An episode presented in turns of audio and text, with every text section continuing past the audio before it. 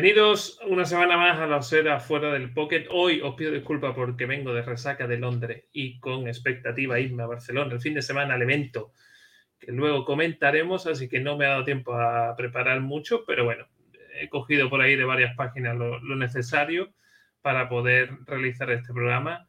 Y lo que sí no me falta siempre son mis dos espadachines, que ahora, ahora los presentaré. Y nada, con resaca de Londres y con la vista puesta ya en Barcelona, eh, vamos a, hacer este programa que nos deja también cosillas muy, muy interesantes. Así que, como siempre os digo, bienvenidos a la osera fuera del pop.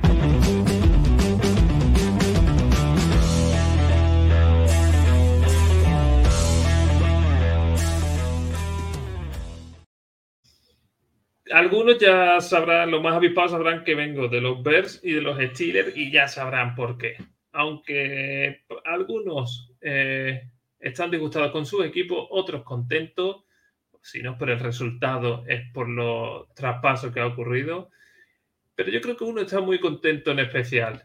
Mi colega Mitchell, hoy te falta tirar cohetes, ¿no? Hoy estamos a tope, bastante bien. Semana de bye, viniendo de conquistar Londres.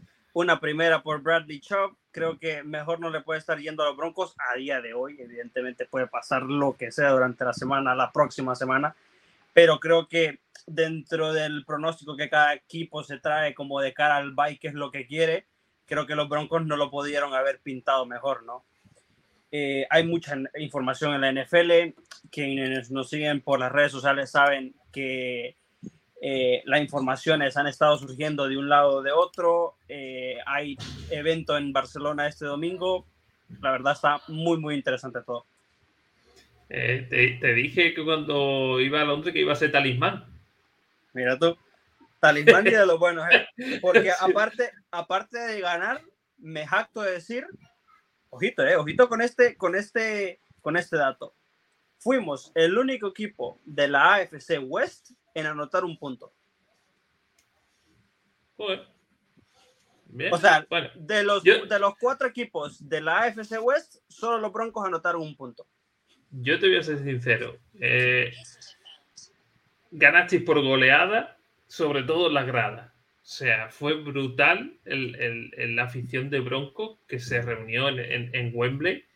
Eh, por muchas banderitas que nos regalasen de los Jaguars, por mucho monigote allí puesto, todo decorado de, Jacksonville, pero sinceramente, tanto en las calles como en la grada, eh, a ver si después puedo poner algún vídeo de, allí, fue brutal. O sea que eh, en cuanto a afición, creo que orgullosos podéis estar los, aficionados de, los Broncos.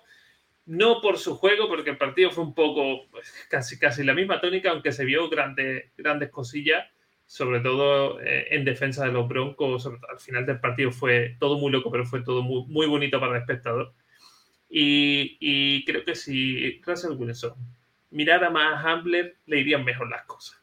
Te lo digo de verdad. Está claro, está claro. A ver, lo que se espera dentro del equipo, evidentemente, es que este partido sea un antes y un después, ¿no? Porque eh, contra los Jets, evidentemente no estaba Wilson y, y, se esperaba que contra los Jaguars jugase un poco mejor.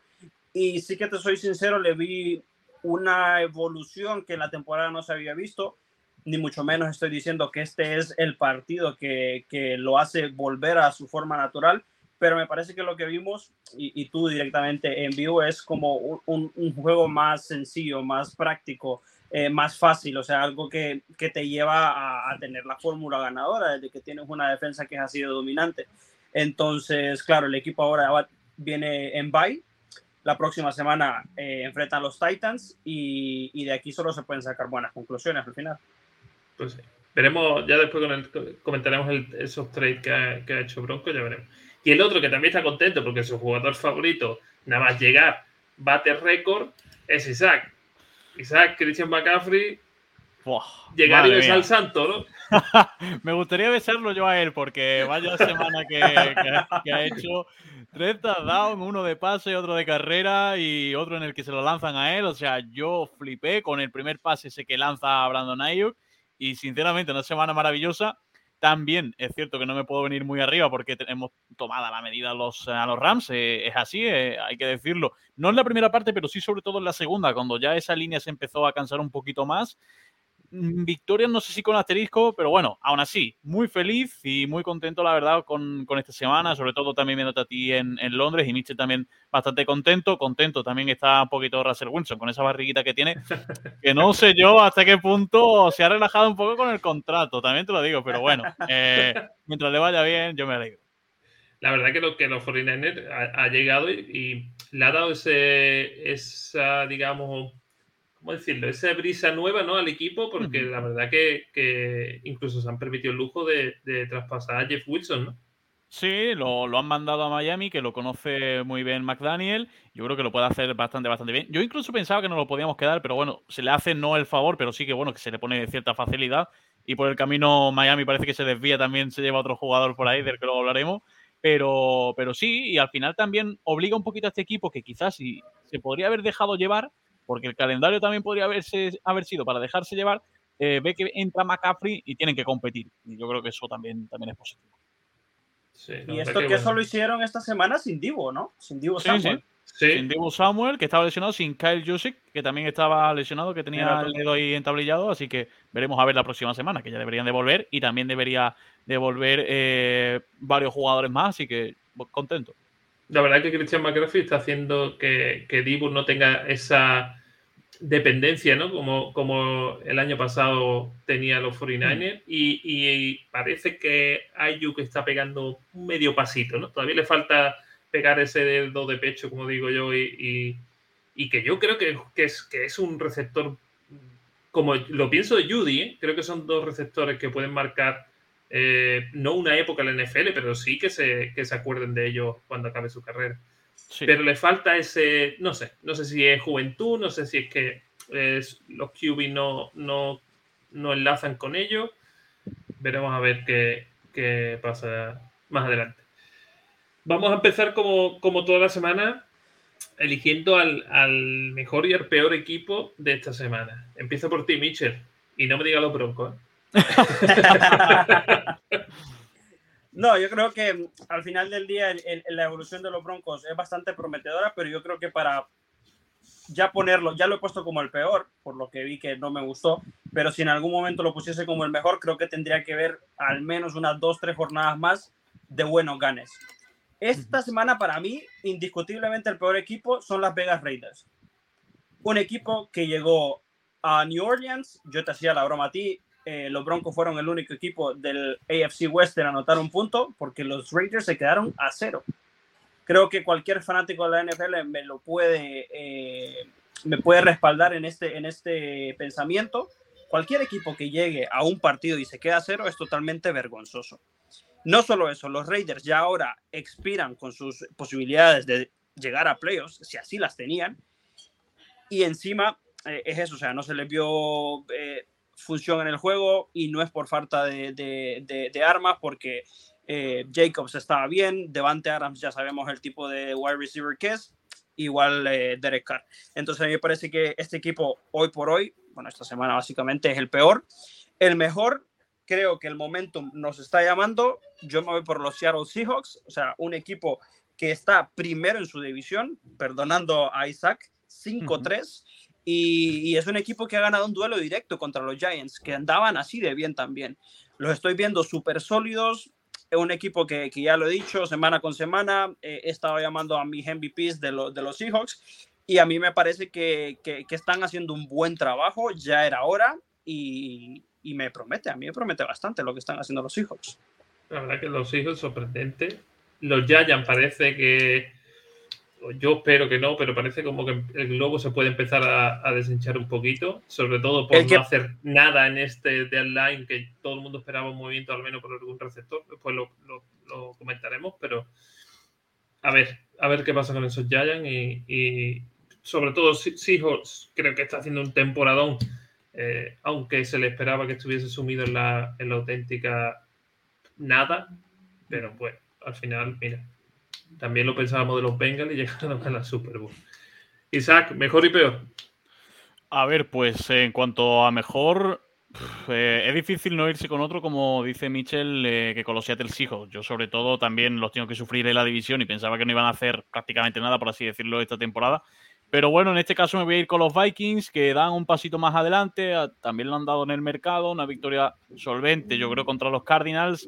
Contra un equipo que a lo mejor, incluso en cuanto a evolución del proyecto, a principio de temporada podría estar incluso por encima de, de los Vikings que decía, pues bueno, ni fu ni fa, y al final los Vikings muy sólidos, muy solventes y sobre todo ganando también, que hay mucha gente que todavía no se los termina de creer, y joder, pues eh, no hay motivo para, para, no creérselos. Y en cuanto al peor, y cierro rápido, eh, los, los eh, Las Vegas Raiders, o sea, no, no puede ser que un equipo con cero puntos no sea el peor de la jornada, y sobre todo con lo que dice Michel también ese ataque, que al empezar la temporada fichas a Devante Adam, pero tienes a Darren Waller, tienes también a Hunter Renfro, que venía de hacer una temporada por encima de mil yardas, Derek Carr, Josh Jacobs, es que no, no, no, arrancan y no sé qué pasos van a dar porque tienen talento, pero ahí se queda. Pues yo coincido con vosotros, el peor equipo, creo que es la primera vez que coincidimos, vamos a poner a las Vegas Raiders, simplemente porque creo que es, me suena mucho haciendo la similitud al, al, al Paris Saint Germain. Ha intentado fichar una estrella, ha intentado eh, juntar a dos amigos y el proyecto se cae. Y ese proyecto, si se cae, eh, rodarán cabezas en el famoso Black Monday. Todavía queda lejos, pero creo que rodarán cabezas. Equivocación o no de, de, de, los dueños, pero es cierto que tampoco estamos viendo un nivel alto de los que se espera, sobre todo de la conexión de Carr davanteada, que se puede extrapolar a, a, los Packers, eh, que están prácticamente haciendo lo mismo. Pero me quedo con los Raiders simplemente por, por, por eso, porque son muchos partidos los Packers, bueno, se sabe que no tienen los mejores receptores para poder, digamos, hacer grandes cosas. Eh, sabemos que su QB es lo que es, pero es que los Raiders tienen carrera, tienen juego aéreo, tienen un QB decente, porque a mí Carr me parece un QB decente, pero no en grasa.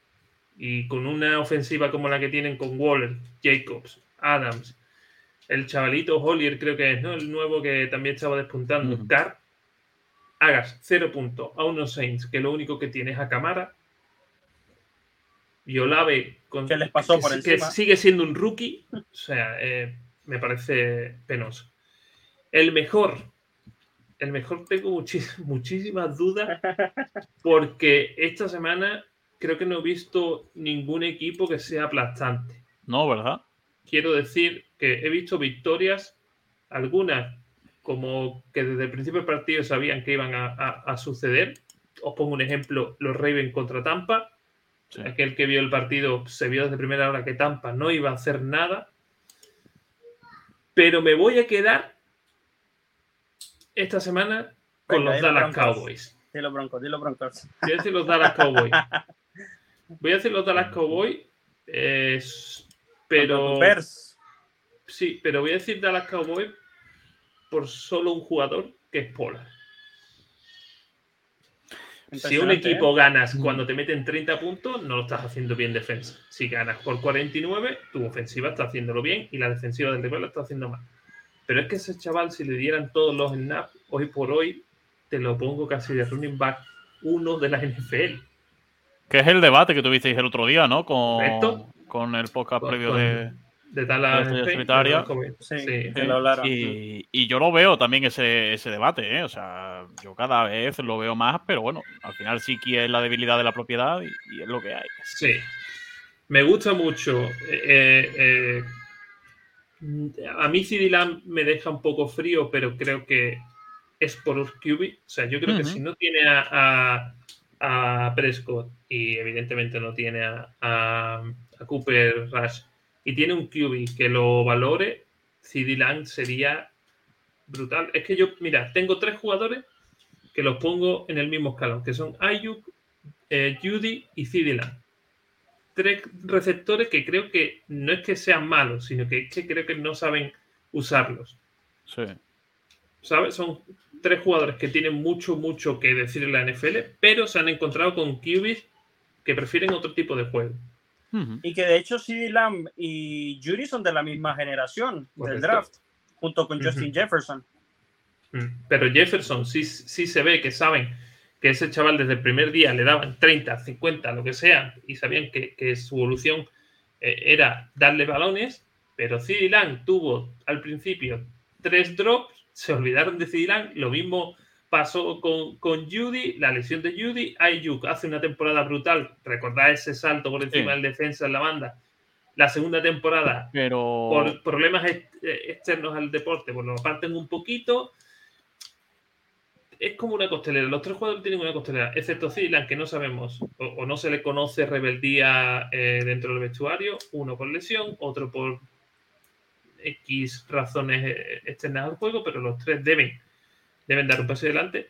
Y la ofensiva, vuelvo a repetir, la ofensiva de los Cowboys me, gusta mucho Pola, me gusta mucho eh, Gallup, aunque viene de lesión, pero un equipo que hace 49 puntos a una defensiva de los Bears que, aunque sea mala, creo que mm, es de las mejorcitas. Yo lo pongo como el mejor de esta semana. Sí, sí, aparte la defensa, yo no la veo, o sea, veo una defensa media que te haga casi 50 puntos. Es una auténtica barbaridad. No, yo creo que estaban más pensando también en, en qué podía pasar de cara a ese trade deadline, que al final han pasado cositas y sobre todo también la baja de Robert Quinn, que pierde también un líder, ya, ya no porque se vista, ya ni siquiera ni porque se vista, ya es porque esté en el, vestuario y te, pegue cuatro voces o te sepa indicar la forma que tenga de, liderar Robert Quinn de puertas para adentro. Y eso yo creo que también afecta a la defensa, que, que cuando no tiene ese momento y ya encima está cansada y ya tal, ya se va dejando y es muy complicado que ya, que ya te aguante y eso se vio, por lo menos a mí, la sensación que Sí, además que López el problema que tiene es que el, el, center suplente que tenemos, como dice mi compañero Mario Peña, es el diablo. O sea, eh, Mustifer, como él dice, Mefistófeles. Mefistófeles, Mefistófeles. Es, que no, se, puede, tío. No se, no se, ahora dice que Whitehair, Cody Whitehair eh, está recuperado. Veremos a ver. Pero bueno es lo que hay. No, no, no, tenemos más en el equipo. Lucas Patri va de lesión en lesión. Parece que le ha mirado un tuerto. Vamos a tener que comprarle Romero, como, como se dice en Andalucía. A ver si el chaval sale. Pues vamos a, a, a ver esos marcadores que, que, que, nos han dejado alguna cosilla importante. Aunque vuelvo a repetir que no.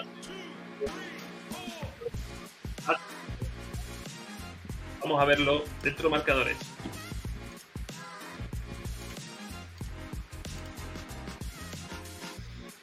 Y tenemos aquí los marcadores ya en pantalla. El jueves veíamos un Baltimore Ravens Tampa, que no sé qué va a ser de Tampa, sinceramente. Una opinión rápida. ¿Qué, esperáis de Tampa? Yo, o sea, desesperante. Desesperante y, espero frustración por parte de Brady y del resto también. ¿Michel? Los Buccaneers lo que tienen a su favor es básicamente la división en la que están. Yo creo que por esa parte se terminan clasificando primeros, pero yo creo que Brady está sumamente desesperado por encontrar la, la solución, ¿no? Creo que un problema hasta cierto punto que Brady resuelve es su divorcio definitivo de la esposa. Habrá que ver qué tanto cambia o qué tanto menea un poco la situación, pero que a mí me parece que los Buccaneers a priori ahora tendrían que levantar cabeza. Veremos. El partido de Londres, Broncos 21, Jaguars 17. Mejor partido de lo que me esperaba, la verdad. Luego a ver si puedo poner algún touchdown con, una celebración que a mí no me gusta, pero bueno. Panzer 34, Falcon 37. Ojito a esto, Falcon 4-4. Yo lo dejo ahí. Bears 29, Dallas Cowboys 49. Creo que ha sido el partido con más puntuación de la jornada. Eh, Dolphin 31, Lions 27. Los Lions ya se han pegado un tiro en el pie, un tiro en la mano y ayer se pegaron un tiro en la cabeza. Porque no, yo no encuentro explicación. Luego comentaremos ese, ese trade que han hecho. Cardinals 26, Viking 34. Me alegro por mi amigo Tomasi, que no daba un duro por su equipo, pero ahí lo tenéis, líderes de división. Raiders 0, eh, New Orleans 6, 24. Patriots 22, Jets 17. Parece que los Jets empiezan también a, desinflar un poquitín. Eh, Pittsburgh Steelers 13, Eagles siguen imbatidos 35, aunque estos dos de aquí abajo no se crean nada de los Eagles. Los Titans 17, eh, Texan 10, con la que tienen ahora montada dentro del vestuario. Commanders 17, los Colts, no sé cómo llamarlos, 16, 49ers 31, Rams 14, como dice Isaac, ya le tienen cogida la medida de hace varias temporadas. Los Giants 13, Seattle 27. El Sunday Night, Packers 17, Bills 27. Yo me esperaba más paliza, el de reconocerlo. Y para terminar, los Bengals 13, Browns 32, que quizás es el partido que más me sorprendió. Quizás. Pero parece ser que Chase es mucho 6 en ese equipo. Eh, y que se la dieron Maca, es que me quedé a verlo, que se la dieron a Chap. O sea, Chap, corre. Sí. Y Chap corrió y prácticamente lo que hizo Polar lo hizo Chap en el partido de, los Cleveland Browns. Sí, hizo de Forrest Gump prácticamente. Eh, brutal. Eh, ¿Con qué partido os quedáis? Si tenéis que elegir uno, no sé si habéis visto Condense o habéis visto Highlights, pero si tenéis que elegir un partido, ¿con, con cuál os quedáis? A ver, eh, yo me quedaría con el eh, Panthers Falcons, ¿eh? Para alguien aficionado neutro también se decide muy al final. Partido marcador también alto, que eso es bastante llamativo, aunque, bueno, el nivel deja un poquillo que desear. Y el resultado emocionante, o sea que yo me quedaría con ese más allá del partido de mi división y el mío, eh, por así decirlo. Pero me quedaría, me quedaría con ese. Eh, PG Walker es, está en los Panthers, ¿no? sí, PG Walker, sí. PG Walker que dice que, el brazo que tienen, por lo visto, es un cañón. Y que esta semana ya es confirmado titular. Es que lo que tienen que es Darnold y. Darnold y, el panadero. Baker. Y Baker. es que no hay más. es que no hay más. ¿Y tú, Michel? Yo sí que te podría comentar el de Seahawks Giants, pero no es nada que no haya dicho antes. A mí me parece bastante interesante el caso de los Jets y los Patriots. Si pudiéramos votar un jugador que no es el MVP, yo creo que nos iríamos por Zach Wilson. Eh, vendió a su equipo básicamente contra los Patriots, o sea, tres intercepciones, intercepciones horribles, o sea, de un quarterback que yo, por ejemplo, no lo miraba desde Drew Locke, que, dices tú, pero ¿qué estás viendo? ¿A quién estás tirando? Y, me parece un poco delicado porque esto podría ser una vuelta bastante interesante, pero no de buena manera para los Jets, porque los Jets creen que este es su quarterback. Y lo que yo vi contra los Patriots el domingo no me pareció tal cual. Y al final del día también tienen ese tipo de problemas dentro del vestuario con Elijah Moore, que al final es una distracción más en, el locker, pues, y pierden a Bruce Hall, ya lo hablábamos, o sea, que el equipo no carbura y encima Zach Wilson no responde. Entonces, yo creo que es bastante interesante lo que se vio eh, en este partido, porque aparte es duelo divisional, los Jets venían presuntamente bien y, yo creo que como esto coja pies, alas y empieza a desarrollarse, cuidado, ¿eh? Eso me recordó. Didi, no, solamente decir que me recordó el partido de Zach Wilson, aquel partido que incluso fue hasta peor de, Sam Darnold de, Veo Fantasmas, ¿no? Que fue también contra los Patriots. Y a Brady parece, a Brady, perdón, a Belichick parece que le encanta destruir quarterbacks de los Jets, quarterbacks jóvenes, porque, vamos, es, es el imperio, por así decirlo. parece que en los, Jets se hace de noche sin Brice Hall, ¿eh? Sí. Está afectándole mucho a, sobre todo a Zach Wilson, desde que explotó ese running back veíamos un Zach Wilson más sereno, más estable, más cauteloso, con mejor paciencia en el campo y hemos vuelto a ver a Zach Wilson del principio de intercepción, de nerviosismo, de no saber qué hacer. Eh, eh, parece que, el, no tener un running back decente se está viendo también en los Steelers, ¿no? Najee Harris no carbura, los Steelers no avanzan. No sé, a mí, a mí la verdad es que yo los Jets me sorprendía, la verdad, el récord que tenía pero que empiecen a perder no, no me sorprende. El que sí me sorprende, y yo me voy a quedar con un nombre y un partido, no me voy a quedar, o sea, un nombre y su partido, mejor dicho, es con Andy Dalton. O sea, Dalton en los Saints. Tío, pero Dalton, ¿quién se esperaba que Dalton en los Saints esté jugando? Que no es un gran nivel, evidentemente, pero está haciendo aseado. O sea, está jugando bien.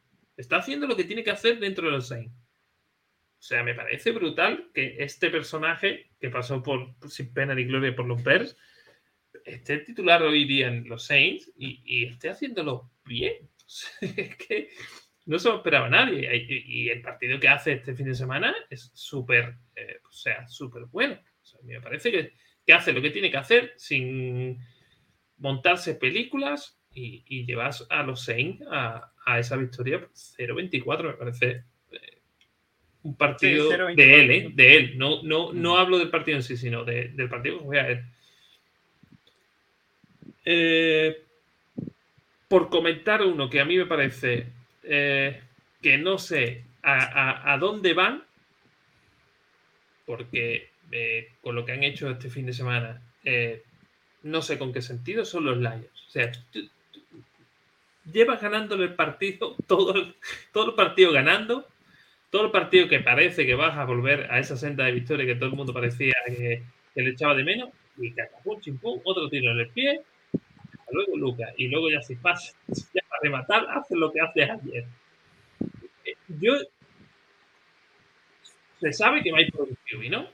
O sea, hasta ahí estamos todos de acuerdo que va a ir un QB. Sí, debería.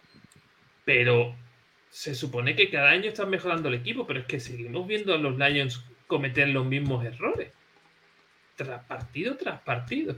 Aunque tengas mejor ofensiva, aunque tengas una OL mejor, sigues pegándote. ¿Es problema de entrenador? O sea, ¿lo achacáis al entrenador directamente? Yo creo que la cosa es más profunda que el entrenador, porque si luego nos metemos con el tema de, de TJ Hawkinson, no se entiende, y más a un rival divisional.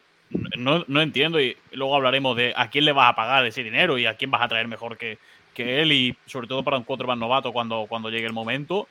Y, luego aparte también es el tema de, partidos en los que los tienes ganados o los que deberías de, dar ese paso adelante, ¿no? Porque en teoría, eh, según el mensaje de Dan Campbell, es que quieren competir. No es que quieran, bueno, vamos a esta temporada a tanquear a ver qué pasa, eh, elegimos más talento, lo asumimos. No, ya en teoría deberías de tener el talento suficiente como para, oye, competir y estar en unas tres victorias, en, bueno, incluso dos me vale, pero compitiendo mejor, pero la sensación que da es o partidos muy perdidos ya desde primera hora que se ponen a remar, consiguen puntos, parece que van a ganar y dicen, espérate, vamos a perder lo mejor.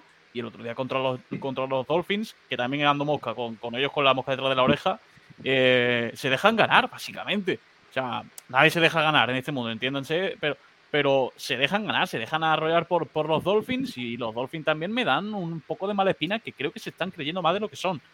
Porque ha habido muchos partidos, sobre todo el partido de los Bills, que fue tirar la moneda, cayó de su lado, este ha caído también de su lado, y no sé si van a tener tanta suerte luego en playoffs. A lo mejor sí, pero de momento. Escuchado esa opinión que has dicho, esa es la de se creen más de lo que realmente puede, pueden, pueden llegar a hacer. Lo he escuchado ya esta semana a, varias personas de, la NFL aquí en España y, eh, estoy totalmente de acuerdo con vosotros. Me gusta, a ver, sí, sí. De la base que me gusta mucho su ataque y a mí eh, es un jugador que siempre me ha, gustado, aunque la gente se le da muchos palos, etcétera, cada uno, evidentemente, para gustos colores. Pero yo sí creo que tú está capacitado para jugar la NFL y me gusta mucho su ataque y me gusta mucho que Monster se reactive eh, en la NFL.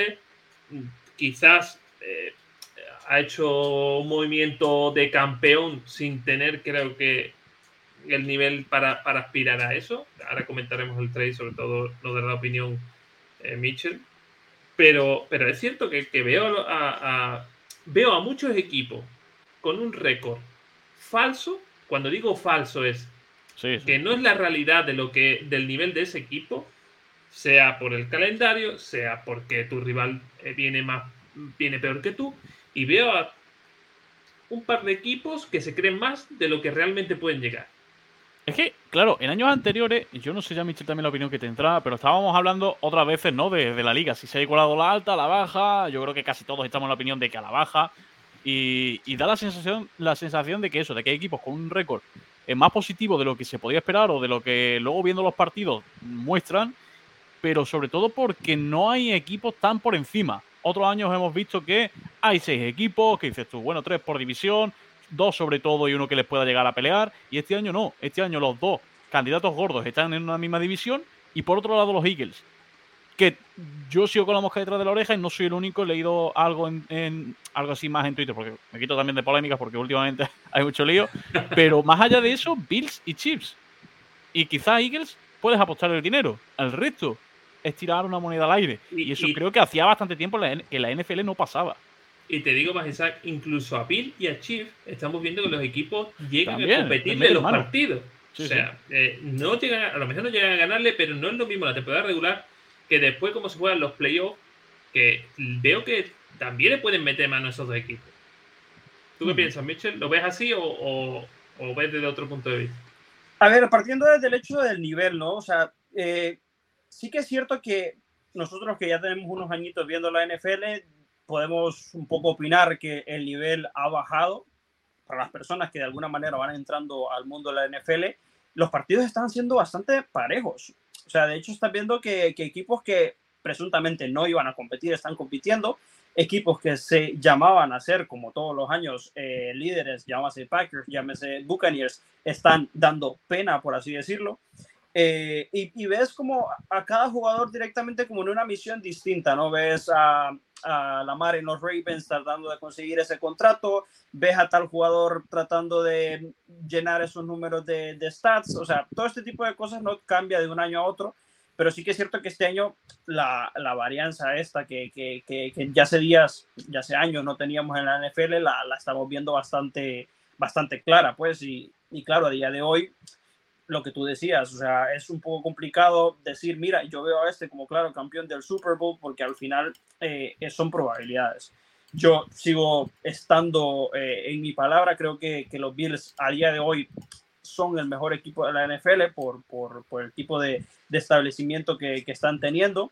Sí que es cierto que después del trade eh, deadline no exponencialmente no se han convertido en mejores equipos, pero, pero yo creo que todavía tienen ese, ese chance de, de, de vía agentes libres eh, convertir al equipo en mejor. Entonces, claro, habrá que ver directamente lo que pase durante, durante estos días, pero que a mí me parece que, claro, los equipos que ahora están en, en, récord positivo, algunos son, me los creo y otros no me los creo.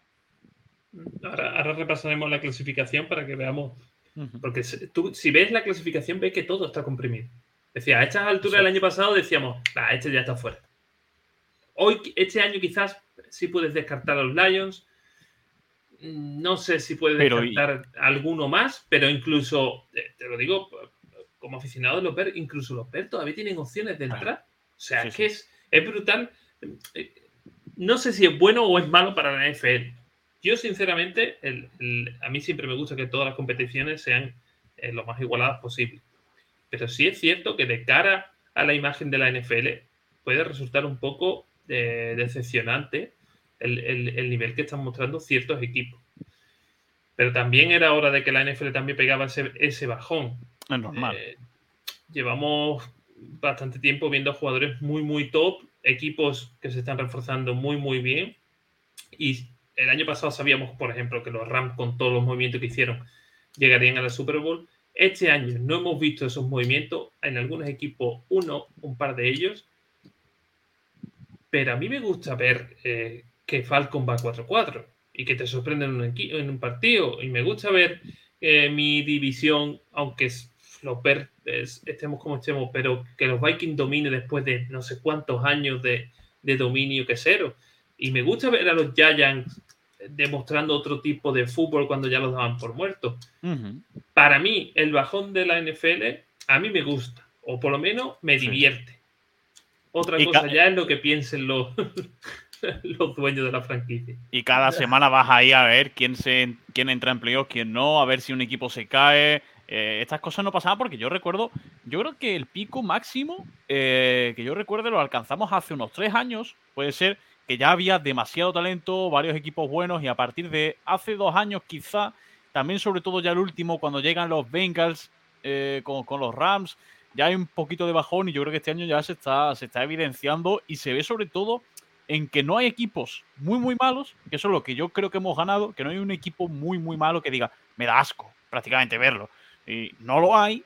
Y sí que tampoco hay esos equipos que llegaban a lo mejor a la semana 6, que llegaban tres por lo menos podrían llegar a invictos. Este año solo están los, Eagles. Que esos otros años los hemos tenido y varios equipos ahí llegando tal. Y, se, y luego sí que se van cayendo, ¿no? Pero eh, eso tampoco lo estamos teniendo y yo creo que eso quizá para el más novato y de puertas para afuera vende más que a los que llevamos más tiempo siguiéndolo que sí que queremos un poquito más de, de enjundia de, nivel futbolístico. Sí. Eh, vamos a pasar con el MVP, que ahora nos queda la clasificación. Eh, tengo aquí, como hemos hablado de playoffs, tengo aquí cómo empezarían los playoffs el día de hoy. Eh, tenemos los trades, el pique en esta semana, lo siento, pero no, no me ha dado tiempo a hacerlo. Así que no vamos a pasar facturitas. Así que, bueno, el, bueno, le voy a dar el placer otra vez, porque eh, la sonrisita lo delata de, de, este jugador que va a repetir la primera vez que repite eh, un jugador MVP aquí en, en la acera, fuera del póker. Kenneth Walker vuelve a ser MVP. Eh, no entiendo cómo Daniel Jones no lo ha sido, pero bueno. Al final, fíjate, Isaac, ni los votos de Zona Gigante. Nada, nada, ni con, e, ni con esa, ni con esa. Hay más pajarracos por ahí. Sí. Así que el, el, propuesto por Mitchell por segunda semana consecutiva se lleva el MVP. La semana que viene, creo, bueno, voy a intentar dejarlo todo listo porque vengo el lunes, vengo el lunes por la noche de Barcelona pero voy a intentar dejarlo todo listo para que veamos otra vez los, los MVP eh, que llevamos durante, durante las semanas que llevamos de la serie fuera del poker. Eh, lo dicho, ahora, propuestas de esta semana. Michel. Yo tengo varias opciones. Yo tengo varias opciones, pero no quiero parecer de que el que se está tomando el, el mejor como para ganar, ¿no? Vamos a, vamos a dejar como esa, esa situación de este lado. Eh, tengo varias opciones, pero creo que mire por una opción que a mí personalmente me ha llamado bastante la atención y, que podría nominar a otros más. Te doy números como siempre, como mis otros picks. Eh, a ver, aquí lo tengo. Vale. Entonces, para mí, esta semana el que mejor se ha desempeñado es el wide receiver de los Eagles, eh, Brown. Ahora te digo por qué, porque me gusta directamente que se sepa por qué yo creo que ese jugador se está... Y es que sinceramente ha hecho un partido muy, muy bueno esta semana. Eh, creo yo que a nivel desempeño no se le había visto eso. Creo yo era de los, de los primeros que decía, este jugador lo tengo que ver, lo tengo que involucrar más. Esta semana se han mandado nada más y nada menos. A ver, Brown se me pierde, tío. Nada, seis recepciones, 156 yardas y tres touchdowns.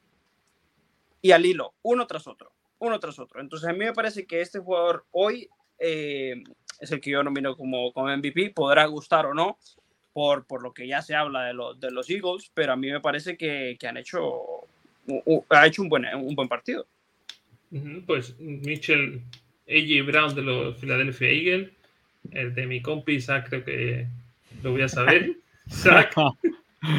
A ver, pues me iba. No quitar, ¿eh? No, pero a ver, me, pues yo me podía haber ido con, con AJ Brown perfectamente. Aparte, lo tengo en una fantasy, me ha ganado prácticamente la jornada del solo. Eh, y me iba a ir con él, de hecho, pero me voy a ir con, con McCaffrey. O sea, yo el partido que hizo, aparte, ya no solo la efectividad, el tema del pase a Brandon Ayuk, que el, el, pase de todo que recibe y luego también la carrera de, una yarda, eh, es el tema de la dominancia que demostró durante todo el partido. Lo, lo, ven que se ha acoplado al playbook, que es lógico también, un tío con tantísima calidad, pero me sorprende aún así. Y sobre todo lo fino que lo veo, tío. Eh, lo fino que lo veo, la superioridad, esa, esa capacidad de, irse de la defensa de los Rams, que, que, pues yo siempre le tengo cierto, cierto miedo por, por Adam Donald. Y tío, eh, me, me, encantó. Me levantó de la silla, que es lo que le pido también a los MVPs, que me levanten de la silla y para mí esta semana levantó y bueno, lógicamente me hizo soñar, pero todavía es pronto para eso, así que pues bueno, eh, es mi MVP, pero por ahí, va, ahí van las cositas. Para aportar pues una, una, cosita, Cristian, disculpa. Eh, para aportarle al caso de, de, Isaac con Christian McCaffrey, que, que me pareció una tremenda jornada, es el primer jugador de 2006-2004 en pasar por un touchdown, acarrear por un touchdown y tener un touchdown de recepción tres touchdowns directamente de un jugador que ya sabemos lo polivalente que es. No le sigo echando flores porque yo creo que AJ Brown debería ser el MVP por tercera semana. pero me pareció una bestialidad. O sea, no, ha, o sea, no se le ha visto ese bache que tú esperas de un jugador que cambia de un equipo a otro, sinceramente brutal. Sí, pues de running back a running back. Yo voy a seguir con. sí. Esta semana yo me voy con Tony Pollard. No lo imaginaba. Eh, o sea, 14 acarreos, 131 yardas, 3 touchdowns. Creo que. El, el club de los 3 touchdowns, ¿eh?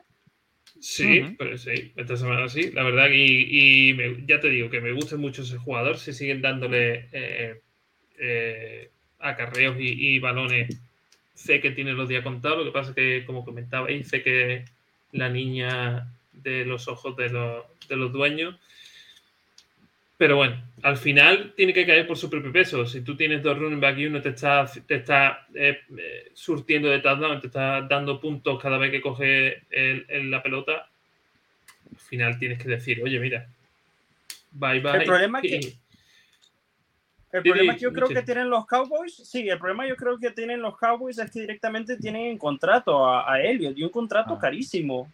Y al final del día, Pollard, si no estoy mal, después de esta temporada es agente libre. Y, y, va a haber, van a sobrar equipos que le van a dar un contrato jugoso. Al final del día, eh, lo hemos visto en el, en el trade deadline. O sea, los jugadores al final juegan por, por, por el cheque, pues al final es, eso lo que, lo que hace atractivo el deporte, porque eh, tiene sus intereses personales. Entonces, claro, ahí es donde realmente la situación se pone delicada porque vas a dejar ir presuntamente a un jugador, porque no me imagino de qué manera pueden pagar a dos running backs así de caro, y lo vas a dejar ir sabiendo que probablemente no es tu mejor running back en, en, tu mm. equipo.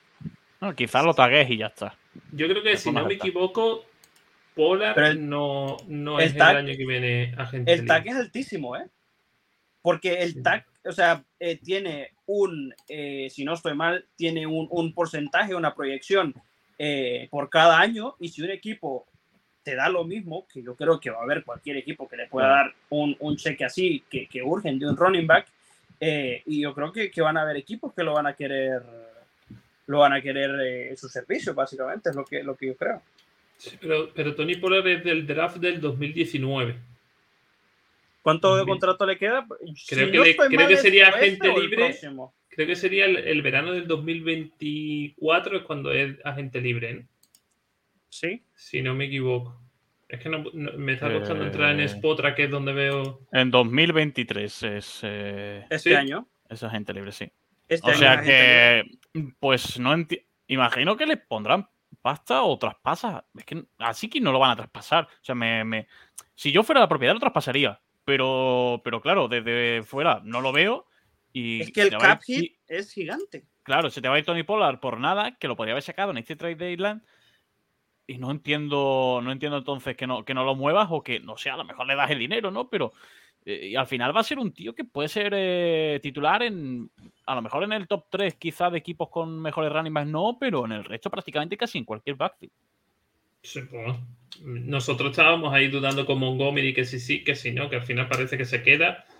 Pero a mí se me pone a ti de Tony Pollard. Es cierto que a un running back no le paga nadie. O sea, la NFL no está por pagar a running backs. Sí, sí, no sé si os ha dado por mirar eh, todos los running backs que se quedan eh, el año que viene en agente libre, pero hay nombres mm, brutales. Mira, Saquon Barkley, Karim Hunt, Rashad Penny, Jamal Williams, George Jacobs, Melvin Gordon ya es una vieja, da igual. Eh, Raheem Monster, Donta Foreman, que es otro de los que está, parece ser que está despuntando. Miles Sanders, eh, Polar, eh, yo qué sé, es que hay. O sea, hay demasiado en el mercado. David Montgomery también se queda en, en, en, agente libre. Singletary también. Damien Harris también. O sea, hay mogollón de, de running backs como para pagarle a uno lo que pida. ¿Sabes? Entonces, eso quizás juega en contra de, la posición de running back en cuanto a gente libre. Pero vamos, yo no tengo duda que creo que Dallas se tiene que asegurar el futuro con Pola. Si se quiere amargar un poco la vida con, con Seque, pues que se la amargue. Pero si tienes a Pola a la espalda, pues como que te amargan menos. Eso es. Así que bueno, los tres MVP propuestos, eh, Mitchell, AJ Brown de los Eagles, Isaac, a Christian McCaffrey de los 49ers y un servidor a Tony Pollard de Dallas Cowboy. Al finalizar el programa ya sabemos que ya sabéis que os subiremos la encuesta para que votéis. Eh, la dejaremos pues, una semanita eh, hasta que nos veamos la siguiente semana y a ver si Mitchell ya baja un poquito. lleva dos semanas seguidas y, ya va, va, siendo hora de que otro, de que otro cante. Eh, vamos a pasar a, las clasificaciones para, para, ver lo que, lo que hablábamos antes de, de, cómo está todo tan, tan pegadito, tan, tan parejo, aunque después el juego de, de sea diferente. ¿no? En la americana, vemos en la FC este, los Bills siguen dominando 6-1, los Jets 5-3, los Dolphins 5-3 y los Patriots 4-4. Esto es una representación de lo, igualado que puede estar en la NFL. En la norte, los, los Ravens 5-3, los Bengals 4-4, los Browns 3-5 y los Pittsburgh de Chile 2-6, que parecen que están cayendo demasiado.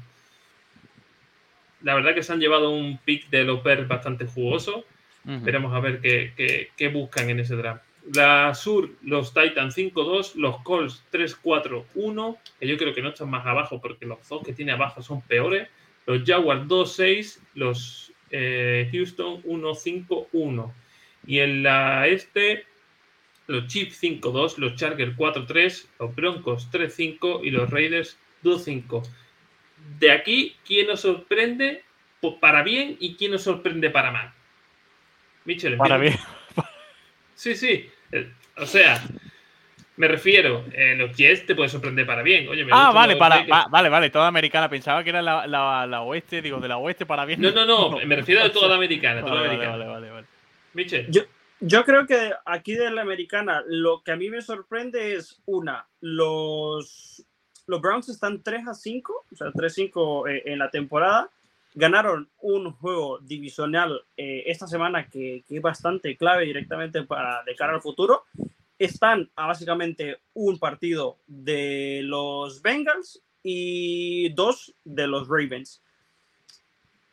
No hace falta decirlo, Watson está al caer y yo creo que a día de hoy, por lo menos lo que ha hecho Brissett es, eh, bueno, ya lo decía su, su gerente general, ¿no? Eh, ha cumplido directamente con lo que se esperaba que hiciera y al final no los tiene eliminados con el pick top 10 y los tiene compitiendo. O sea, al final estás dos, eh, a dos juegos de ponerte a, a, a 0.500 ¿no? en, la, en la temporada. Entonces, al final del día creo que es una, es, bueno, una, una, una división que está abierta, porque por ejemplo lo que yo he visto de los Ravens tampoco es que me convence mucho. Los Bengals habrá que ver cómo se desempeñan sin Chase, que a priori este partido era ganable contra los Browns. Entonces, claro, eh, creo que los Browns lo están manteniendo competitivo y, si llegan, en cuyo caso, qué sé yo, en eso, en, en 0-500 a, cuando ya inicie de Sean Watson, creo que la oportunidad la van a tener bastante aproximada para poder llevarse la división. Y, y que te decepcione, sabemos todos los Raiders, pero intenta evitar decir los Raiders. no, que me decepcione, bueno, a ver, de alguna manera creo que tanto los Jaguars como los Texans ya se sabían, pero yo personalmente miré con los Jaguars porque esos dos partidos que ganaron al principio a mí me prometían bastante. Creo que a Trevor Lawrence se le ha ido, a, Peterson lo miraba bastante bien y también se le ha ido y, y yo no estoy viendo ni producción tanto en, wide receivers, creo que el mejor jugador a día de hoy es eh, ATN, Travis y ATN en, en, en, su equipo. Entonces, claro, al final del día es, es un poco amargo porque te pone 2 a 6, ya tienes 2, 3 años eh, haciendo pick en el top 10 y, y, has hecho una inversión importante porque este equipo tiene un montón de agentes libres a los cuales les han pagado buen dinero y, y están en la misma situación. Y yo creo que podríamos decir que los Colts están en una situación malísima, los Texans de igual manera, y yo creo que los Titans están ganando con lo justo. Pues esta semana encima ganaron con, con Malik Willis, o sea que un, un, quarterback que está iniciando y que no se le vio tan pulido, pues, o sea que no se le vio como quien dices tú, qué excelente juego. Sí. Isaac. es que es muy difícil que alguno sorprenda para bien, ¿eh? ¿eh? Yo creo que me voy a quedar con, con, los Jets, que es el que menos esperaba que estuviese en la semana anterior 5-2, ahora ya con un 5-3 un poquito más tal, pero por récord solamente, ya no por juego ni por sensaciones, quizá los Jets, porque de los Browns me lo podría llegar a esperar por Brissett, y algunos partidos han tenido también más para ganar, y al final los, creo que los han tirado algunos. Y para mal, eh, yo diría que los Titans. O sea, los Jaguars eh, no me sorprende que estén así, me decepciona porque los veía un poquito mejor, pero, pero, bueno, copiando las Vegas Raiders, por supuesto, pero yo creo que los Colts también la gente se vino muy arriba. En mi canal, aquel olvidado de YouTube, eh, grabamos la previa con los Titans y yo les comentaba a los, fans de los Titans que, coño, que no se vengan tan abajo, que la gente pone a los Colts no líderes de la división, sino líderes de la conferencia cuando empezaba todo esto y al final se está viendo muy decepcionante todo, el staff, el equipo y que dependen de un tío llamado Jordan, Taylor, perdón, que si no es él, pues eh, parece que no es eh, nada el equipo. La verdad que, es sorprendente. sobre todo el bajón de Jonathan Taylor es brutal. Yo me voy a quedar sorprendente o por sorpresa los Titans. Creo que es al revés de los Colts. Eh, no se esperaba o siempre se, yo he escuchado mucho, no, este año van para abajo, Derrick Henry no va a volver a alcanzar su nivel, eh, se te va AJ Brown, eh, hmm. y ahí están 5-2 liderando la división. Y sorprendente para mal, aunque esté segundo con 4-4, los Bengals. Sí. Eh, han creado una dependencia Barrow Chase que están obviando a un jugador que el año pasado les dio mucho como es Mixon. Este año no está jugando mucho con él y me parece un error. Se están olvidando de T. Completamente. O sea, no. partido. Si yo soy T. Me salgo por la banda y ni se cojan. Veremos a ver qué pasa este mes que no va a estar Jamar Chase. El primero la han cagado, ¿eh? Que echen ya a Zach Taylor, por favor, y nos dejen disfrutar de, esta gente porque yo estoy ya de verdad hasta, hasta los. En fin. El año, pasado, el año, pasado, encumbraban mucho, este año parece ser que no, pinta bien. Vamos a pasar, vamos a, pasar a, la, nacional, eh, que no sé si es mejor la nacional o, la americana.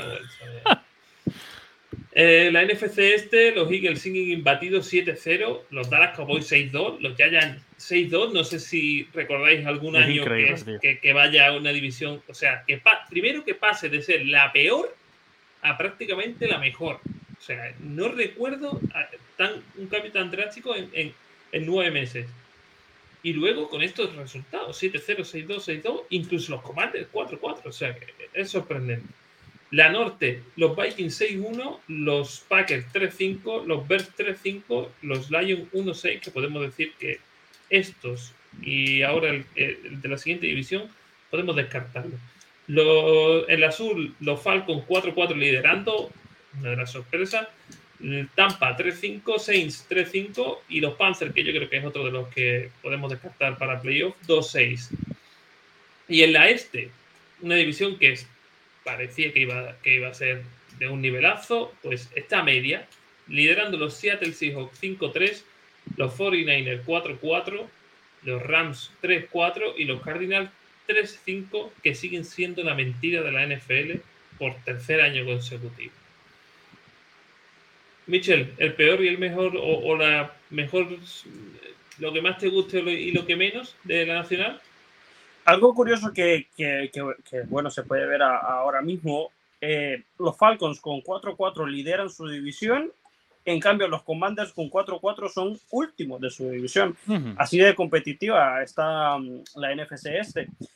A ver, creo que realmente viéndolo desde el punto de vista a nivel récord, es imposible obviar el caso de los Eagles y, y, de los Vikings, haciendo caso como el mejor equipo, por ejemplo, de la, de la norte pero yo sí que me tendré que ir con los Seahawks, o sea, creo que, que ya está claro a, a, día de hoy el, el tipo de, de, apoyo que les estoy dando a los Seahawks. Eh, creo que es un equipo, ya lo, ya lo habíamos hablado, la defensa sigue mostrándose, la ofensiva, la ofensiva perdón, sigue carburando. No le he visto ese bajón a Gino Smith que se esperaba que tuviese. Han tenido una estrella emergente en Kenneth Walker que que básicamente se ha estado saliendo todas estas últimas semanas. Y en los receptores tienes a esos jugadores que, que han estado respondiendo. Al final del día, tanto Metcalf como Lockett han estado respondiendo. Y lejos de ver un equipo que posiblemente se pueda caer, yo lo que vi contra los Giants fue un equipo que, que se mantuvo de, una manera competitiva. Al final del día están en una división que a priori si los, si los 49ers aceleran un poco, podrían ponerse a la par.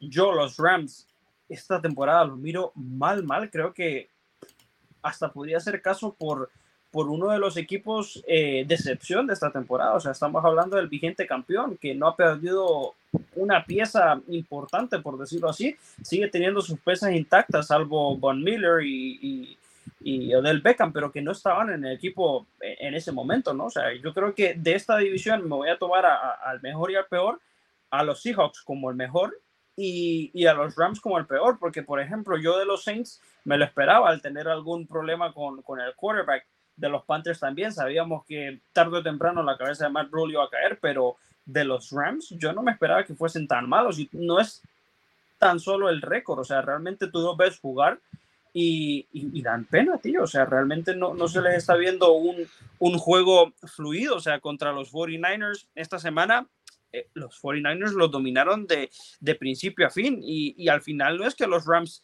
tengan mal equipo, o sea, ya lo hemos hablado, tienen un equipazo, o sea, tanto en ofensiva como en defensiva.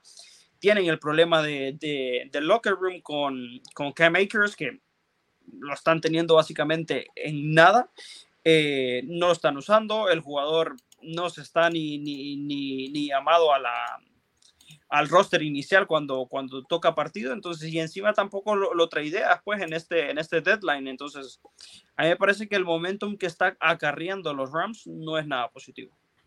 Exacto.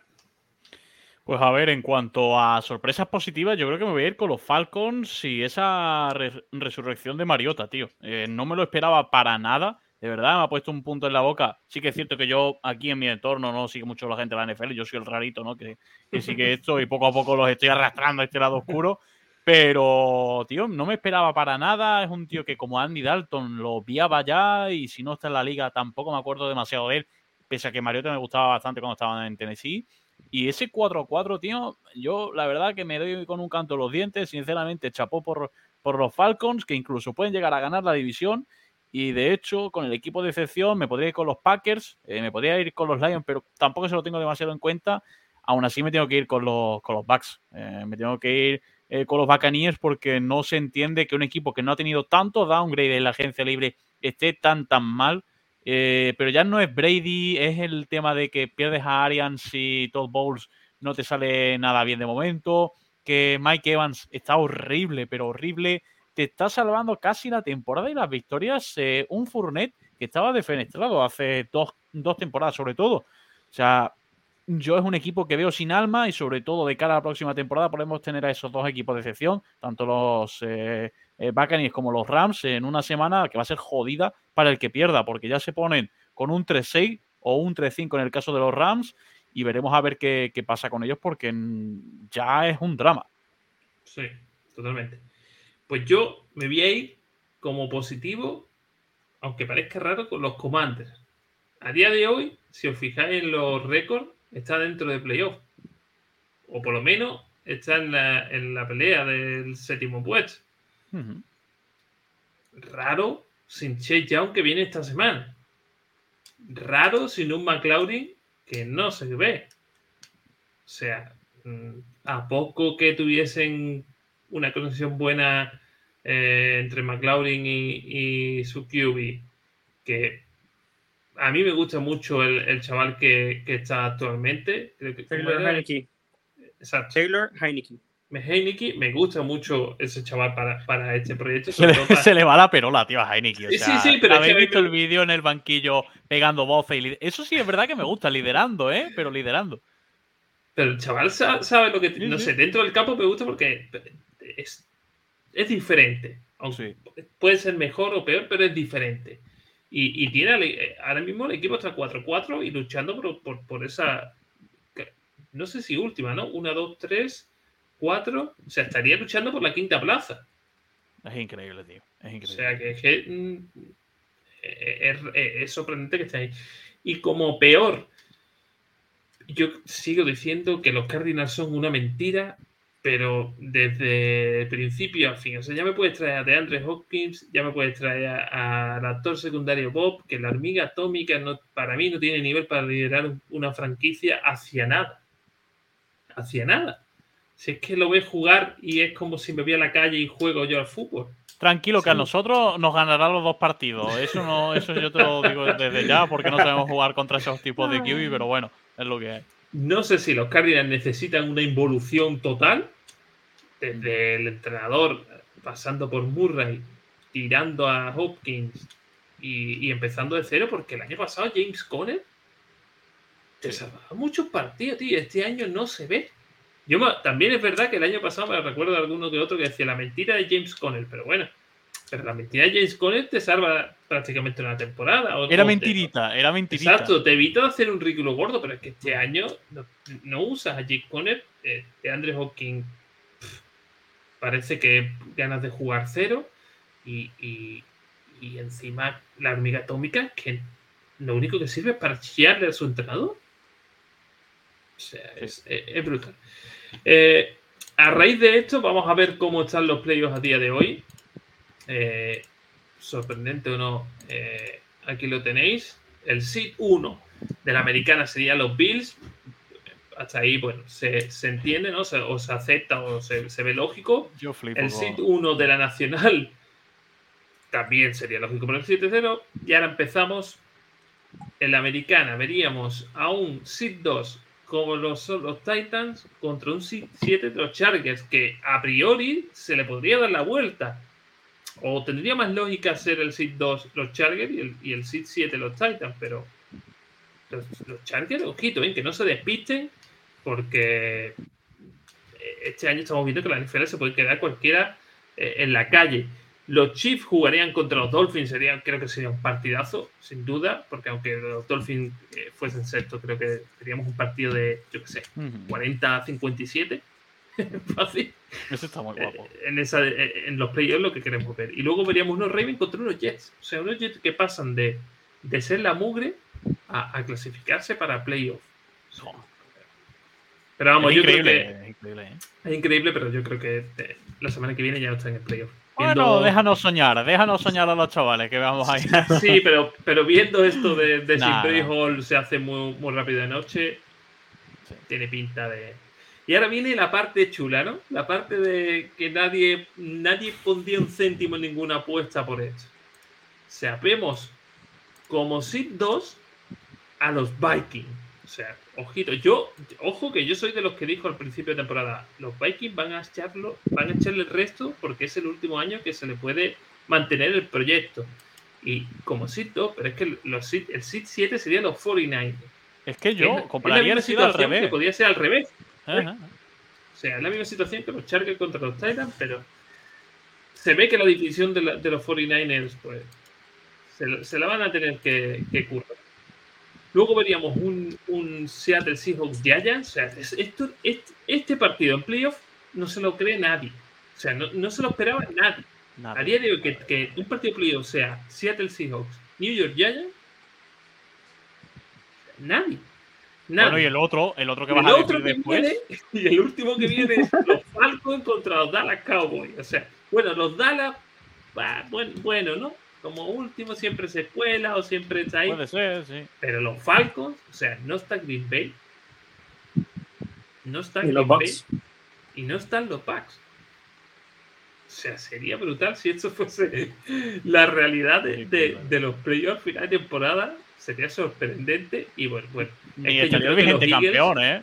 Los Eagles, nada más que se podrían enfrentar eh, tener problemas a lo mejor con los 49ers, ¿no? En, en, el, en la conferencia, ¿no? En el final de conferencia, ¿no? Con los Seahawks eh, podrían tenerlo también, también difícil, o sea... Jugando fuera... Eh, es que los hijos, yo, yo por haberlo sufrido tanto no los quiero ver ni en pintura. Pero, tío, también eso llama la atención ver a, los Rams, que es el vigente campeón fuera, los Bengals también que, que, llegaron a Super Bowl el año pasado fuera, que quizá era más esperable a lo mejor, pero, tío, llama, llama, la atención mucho. Y así ya para terminar con el tema de clasificación y meternos con, con lo, más importante que son los trailers, os voy a enseñar para los que son de los, de los más bajitos, de los que siempre están por debajo o se espera que, que vayan a ser eh, eh, los picks del draft a día de hoy. O sea, eh, el, 1 sería o sea, el 1 sería Detroit. Todo eso, el 1, el 2 y el 3 prácticamente no se, se, se sabe, ¿no? O se, o se, prevé, ¿no? Yo creo que el 1, 2 y 3 van a ser los mismos tres en diferente orden. Yo, en esta parte abandono el programa, ¿eh? Porque yo, yo, aquí no tengo nada que hacer, o sea, no, no tenemos o sea, bueno, pues me No, voy. no, no, eh, no, te, no, te, no te aceleres, eh, sí tienen que hacer, porque si ustedes hacen mal en la temporada, a nosotros nos viene bien, porque sí, nosotros sí. tenemos su pick, o sea, el pick que, que, los Dolphins dieron a los Broncos este, en este trade, no, nos conviene que ustedes vayan mal, y si ustedes van mal, pues nosotros vamos ahí subiendo más, más a, al top 10. Aquí lo que sorprende, por ejemplo, es el, el pick 7, ¿no? Que es Tampa, por ejemplo. Es brutal. O, o ¿qué, ¿qué, te puedo decir? O Green Bay el 13, ¿no? Uh -huh. Es lo, lo, lo, que más sorprende. O es Indianapolis hablando... el 15, que, que, en realidad Indianapolis el 15 es como si estuviese haciendo una temporada mediana, ¿no? Pero lo, lo estamos viendo. Pero fatal. es que hablando, hablando de materia, ya lo has dicho tú, Cristian, creo que no, no me voy a, a, alejar mucho de la realidad, pero el caso de los, de los Cardinals es que no tiene sentido que entres a la temporada habiendo pagado millonariamente a tu quarterback y a tu head coach y estés dando tumbos. Eso. O sea, tú básicamente entras a la temporada pagando a tu head coach y a tu quarterback que ya no tienen contrato de rookie, que ya lo sabes directamente qué es lo que te van a mostrar y entras pagándoles a sabiendas que tiene superestrellas, tanto en head coach como en, como en quarterback. Si la situación sigue así, ¿por quién votas que se vaya primero? ¿Sabes? O sea, al final del día, ¿quién, ¿a quién crees que se va primero? Entonces, claro, la situación de los Cardinals es cuanto menos preocupante, porque encima ellos este año tienen el Super Bowl en su casa, algo especial básicamente, que es en Arizona, eh, ya lo hablamos, ya, ya, ya, lo dije yo ahora, eh, tienes a tu quarterback en un contrato millonario, tienes a tu head coach en un contrato millonario, le traes a, a, a Kyler Murray a, a, armas muy buenas, porque al final del día Hollywood Brown sí se, se, se, vino abajo, pero al final es un arma muy buena. Tienes a, DeAndre Hopkins, que al final también estuvo suspendido, pero es un arma muy buena. Y es que no sé yo hasta cierto punto cuándo vaya a ser el momento que ellos digan, mira, aquí estamos completos, pero cuando estén completos a lo mejor ya están fuera de contención. Pues sí, yo creo que esto va a resultar, al final, al final de temporada harán involución necesaria, sin duda. Uh -huh.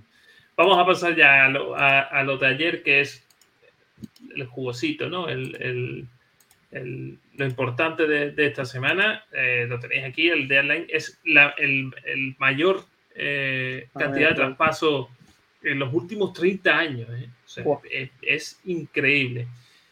Vamos a hacer un repaso así rápido. Los Broncos eh, tradearon a Bradley Chap a los Dolphins. Este es uno de los movimientos que hablábamos al principio de los Dolphins. Hace este movimiento pensando que, que, que son eh, aspirantes a todo, pero bueno, paga una primera y una quinta, si no me equivoco. Son varias conversiones. Es una, en este draft es una primera y una cuarta, si no estoy sí. mal. En el draft del 2024 es una quinta y los Broncos reciben, bueno, eso ya, y a Chase Edmonds y los Broncos mandan a Bradley Chubb y una cuarta o una quinta en este año, una en 2024. Sí. Eh, y es eso.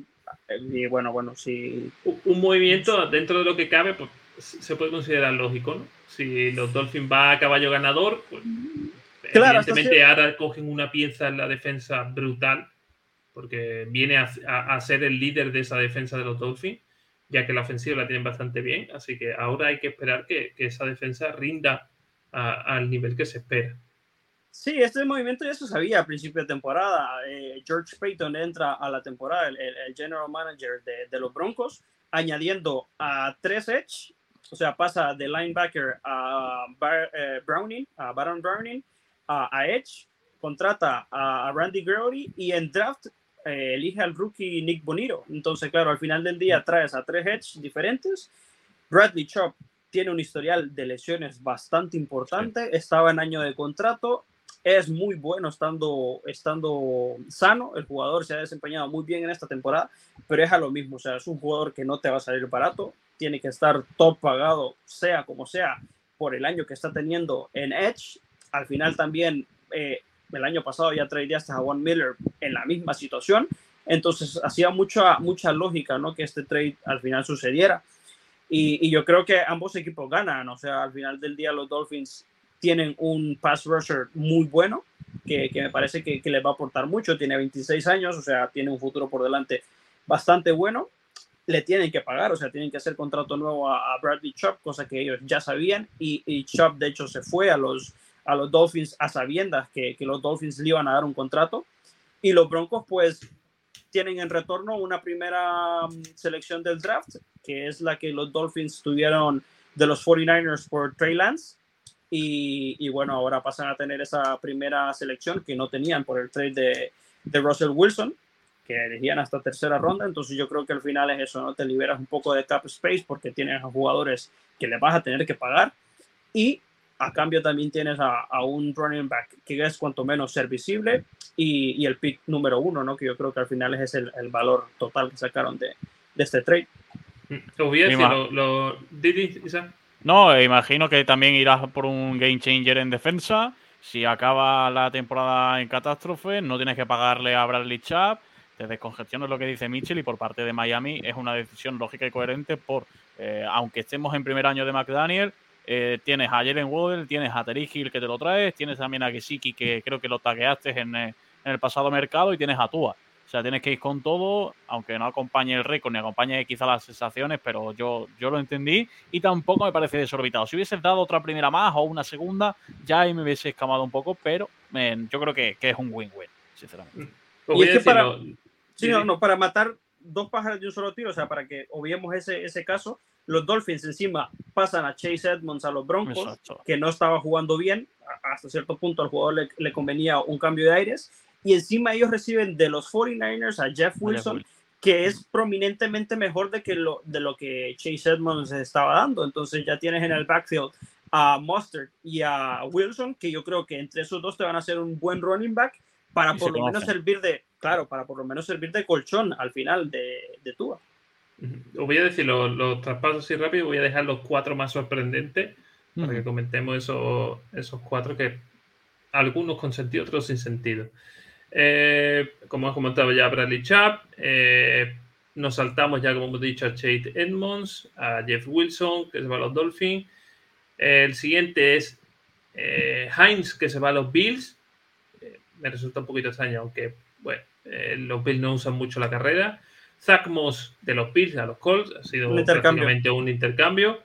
los Jets traspasan a Jacob Martin a, a los Broncos supongo que para tener fondo de armario, ¿no? Más que nada. Sí, en Edge, y, sí. eh, los Chiefs a Rachel Fenton lo mandan para los Falcons, los Falcons den balón Malou a los Bills y los Commanders, el cornerback William Jackson tercero a Chile. Y ahora vienen los cuatro, tres traspasos que tenemos aquí y uno que yo metería. Eh, lo voy a intentar poner por orden que yo creo que el más o del menos sorprendente al más sorprendente, dentro de que los cuatro son eh, brutales, ¿no? Eh, el primero que yo he puesto más o menos así a, nivel eh, de esos cuatro, el, menor, es Calvin Ridley a los Jaguars. Un jugador que está sancionado hasta principios de 2023 por apostar a, un, a una derrota de Jaguars. O sea, que, que es rocambolesco el tema pero sí es cierto que si este jugador eh, mentalmente se recupera, eh, tienen un receptor muy bueno los Jaguars, ¿no, Michel? Sí, a ver, es un, una situación bastante interesante, tú lo mencionabas, ¿no? O sea, un dato curioso del trade este es que el mismo Calvin Ridley fue suspendido por la NFL por apostar a un partido entre los Falcons y los Jaguars a la, al gane de los, de los Falcons. Y claro, al final del día, Calvin Ridley es un jugador condecorado en Alabama, primera selección de los Falcons, muy bueno, o sea, se prometía bastante luego de la lesión y al final eh, la, la sanción por, por las apuestas como que entorpecieron un poco el camino que llevaba, pero yo creo que este cambio de aires, una, le sirve a Ridley para, para eso, para tener algo diferente que hacer en los Jaguars y a mí me parece que si de alguna manera los Jaguars retoman el camino que tenían al principio de temporada, eh, tienen aquí un, un wide receiver uno y al final del día tienes a, allá en tu equipo a Say Jones y a, y a Christian Kirk que son jugadores que a priori van a estar en tu equipo por mucho tiempo. Te esperas que, que, que Etienne regrese bastante bien el próximo año, entonces yo creo que la situación de Ridley cuanto menos es interesante por esa situación. Y la verdad que los picks que han soltado es un poco rocambolesco porque es y te doy una quinta y si te doy una cuarta y si te doy una tercera y puede llegar hasta una segunda. Eh, ¿Cómo ves tú eso, Isaac? ¿Crees que ese jugador es recuperable para la temporada que viene? ¿Crees que eh, tiene pinta de que va a ser una auténtica bazofia a ver, el tema es la dinámica de la que se contagie en, Jacksonville. Yo creo que sí que en cuanto a calidad a mí me encantaba, o sea, me, flipó. Y sí que es cierto que consideré bastante desmedida la sanción que se le aplicó, porque luego a otros los vemos ahí que han dado palizas a ciertas personas y en, seis semanas están jugando otra vez, pero bueno. Eh, y sobre todo porque yo creo que es un paso adelante quizá de los Jaguars de decir, joder, vamos a darle un poquito más de armas a Trevor Lawrence, que sí que es cierto que tiene un cuerpo de wide receivers amplio, por así decirlo, porque tiene 3-4 wide receivers medianamente decentes, pero no tiene un wide receiver que sea un game changer. Lo que hablamos antes de la defensa, yo creo que Calvin Ridley puede serlo porque cuando se fue Julio Jones eh, demostró que podía ser eh, wide receiver 1 bastante, bastante solvente. Entonces yo creo que es un movimiento bastante bueno y por parte de los Falcons, más que nada, lavado de cara un poco. Eh, te quitas también a un tío con el que ya no contabas y estás viendo que no es que no te haga falta, pero que sí que el equipo va hacia adelante sin él. Y yo creo que, pues bueno, pues mira, sacas algo eh, de un tío del que no esperabas quizás sacar nada y que, te lo deshace también, lavas un poquito la imagen y te quita, no un problema del vestuario, pero sí un tío que a lo mejor no te podría traer demasiadas cosas buenas cuando volviese. Correcto. Eh, el que voy a poner ahora antemano no está aquí, pero creo que son dos picks que tienen que ir enlazados. Y el, primero que pongo es el traspaso de One a, a los Baltimore Ravens. Yo siendo de los Bears, eh, nosotros en la Osera llevamos desde verano diciendo que, se veía venir. Un jugador que tiene, que él solo eh, va a negociar su, contrato, eh, es, una gran cagada, es, una gran cagada. viene con aires, a mí me encantaba Rockwan, pero pedía ser el, mejor linebacker pagado de la NFL, pidiendo más de 20 millones. O sea, me parece una burrada. Y, yo creo que también, aunque no lo haya transmitido, tenía esa, no sé cómo decirlo, eh, eh, esa idea metida en la cabeza de que si quería ganar ya tenía que salir de los Bears. O sea, creo que, se, está, se dejó llevar un poco por esta involución necesaria en los Bears antes de construir, de construye, ¿no? Eh, la salida de Quill le afectó mucho, no sé si viste la rueda de prensa, se puso a llorar. y al final lo traspasamos no sé si barato, no sé si caro. Caro, ya os digo yo que no. caro le va a resultar a los Ravens renovarlo teniendo a otro jugador que se representa a sí mismo como es Lamar Jackson. O sea, ya tienes a dos, dos, tienes dos conflictos y todavía no ha terminado la temporada. Y recibimos una segunda de los Ravens y una quinta. ¿Hubieseis pedido más? Eh, ¿Prevalece el hecho de quitarte ese marrón de encima? Eh, ¿Qué pensáis de ese traspaso? Es que es una putada porque el tío es eso, se representa el solo. Hablando mal y pronto. Entonces, eh, estás ahí en una temporada en la que, ¿qué haces? Porque si lo tagueas ya es claro que se va. Ya, ya es claro que se va. Entonces, mm, yo no tenía hasta que os escuché, ¿no? Ese punto de vista de que estaba la cosa tan, tan mal, sobre todo porque no quería quedarse. Y es lo que yo me da la sensación, ya no es que quiera tanto el dinero, sino que sabía que pidiendo tanta cantidad de dinero los Bears no se lo iban a dar. O sea, ya no es porque él diga, mira, soy el mejor, me tenéis que pagar como el mejor, y diga, Chicago, me quito el sombrero, te pagamos. No, es que Chicago yo creo que si se lo quedase sería de puta madre porque es un líder para la defensa y un punto por el que construir. Y que en esta agencia libre basada incluso pensabais que se podía haber ido y, se quedó y pues oye, muy bien. Pero a partir de ahí yo creo que, que ha visto que, que, no se puede ganar según él en, los Bears, que pedía tanto dinero por lo mismo y que se va a un equipo en el que en teoría sí que tiene las cosas mejor para ganar, yo lo dudo bastante. y que, y que sobre todo pues Chicago saca algo, ¿no? Antes de que se te vaya gratis y que tampoco había tanta esa necesidad tan urgente de renovar. Luego iremos con el tema de Claypool, pero han ido más enfocados a eso, a ver qué tienen en ataque, porque saben que en defensa en Chicago las cosas no se terminan nunca de dar mal del todo, aunque haya nombres muy cojos y tal, pero aún así pueden rendir bien y creo que van a eso, a ver qué hay en ataque y a partir de ahí construir. La verdad es que los, los siempre han estado ligados a un linebacker top eh, ya sea un Latcher, eh, Boot Boost, o sea, Lopez siempre ha sido defensa, ¿no? Pero hasta Everflu ha dicho, creo que fue Pauls el que dijo, es que ni siquiera hemos rozado, eh, o sea, no había acercamiento entre las No había punto de encuentro, claro. O sea, es absurdo, era como es absurdo mantener algo que no se ve el final. A raíz de este traspaso, los Bears se empiezan a mover y el siguiente traspaso que os traigo es Chase Claypool a los Bears por una segunda, pero no la segunda que consiguen de Raven, sino la suya propia. Es decir, todos sabemos que a priori los Bears tendrán un pick alto en cuanto a cercanía al pick 1. Dan su, primer, su, pick número 2 y se reservan el de, el de los Ravens. Eh, le dan armas a Phil Justin Field. Todo el mundo pedíamos tener un receptor más allá de Mooney. ¿Creéis que era el receptor, eh, digamos, que estaba en el mercado ideal? ¿Se ha pagado mucho por esa segunda ronda por, por, Claypool? Mitchell, ¿cómo lo ves tú? Yo es que lo veo complicado porque, a ver, perdonando bastante, ¿no? la gestión me parece que, que de Chase Claypool no me gusta. Steelers creo que tenía un problema de vestuario que nunca salió a la luz con Chase Claypool. Al final del día tienes esa situación, ¿no? Que tenías a Juju y, tenías al mismo Claypool en, eh, en, tu vestuario y que tenías ese, ese sonido desde afuera más incómodo que, que, que como complemento.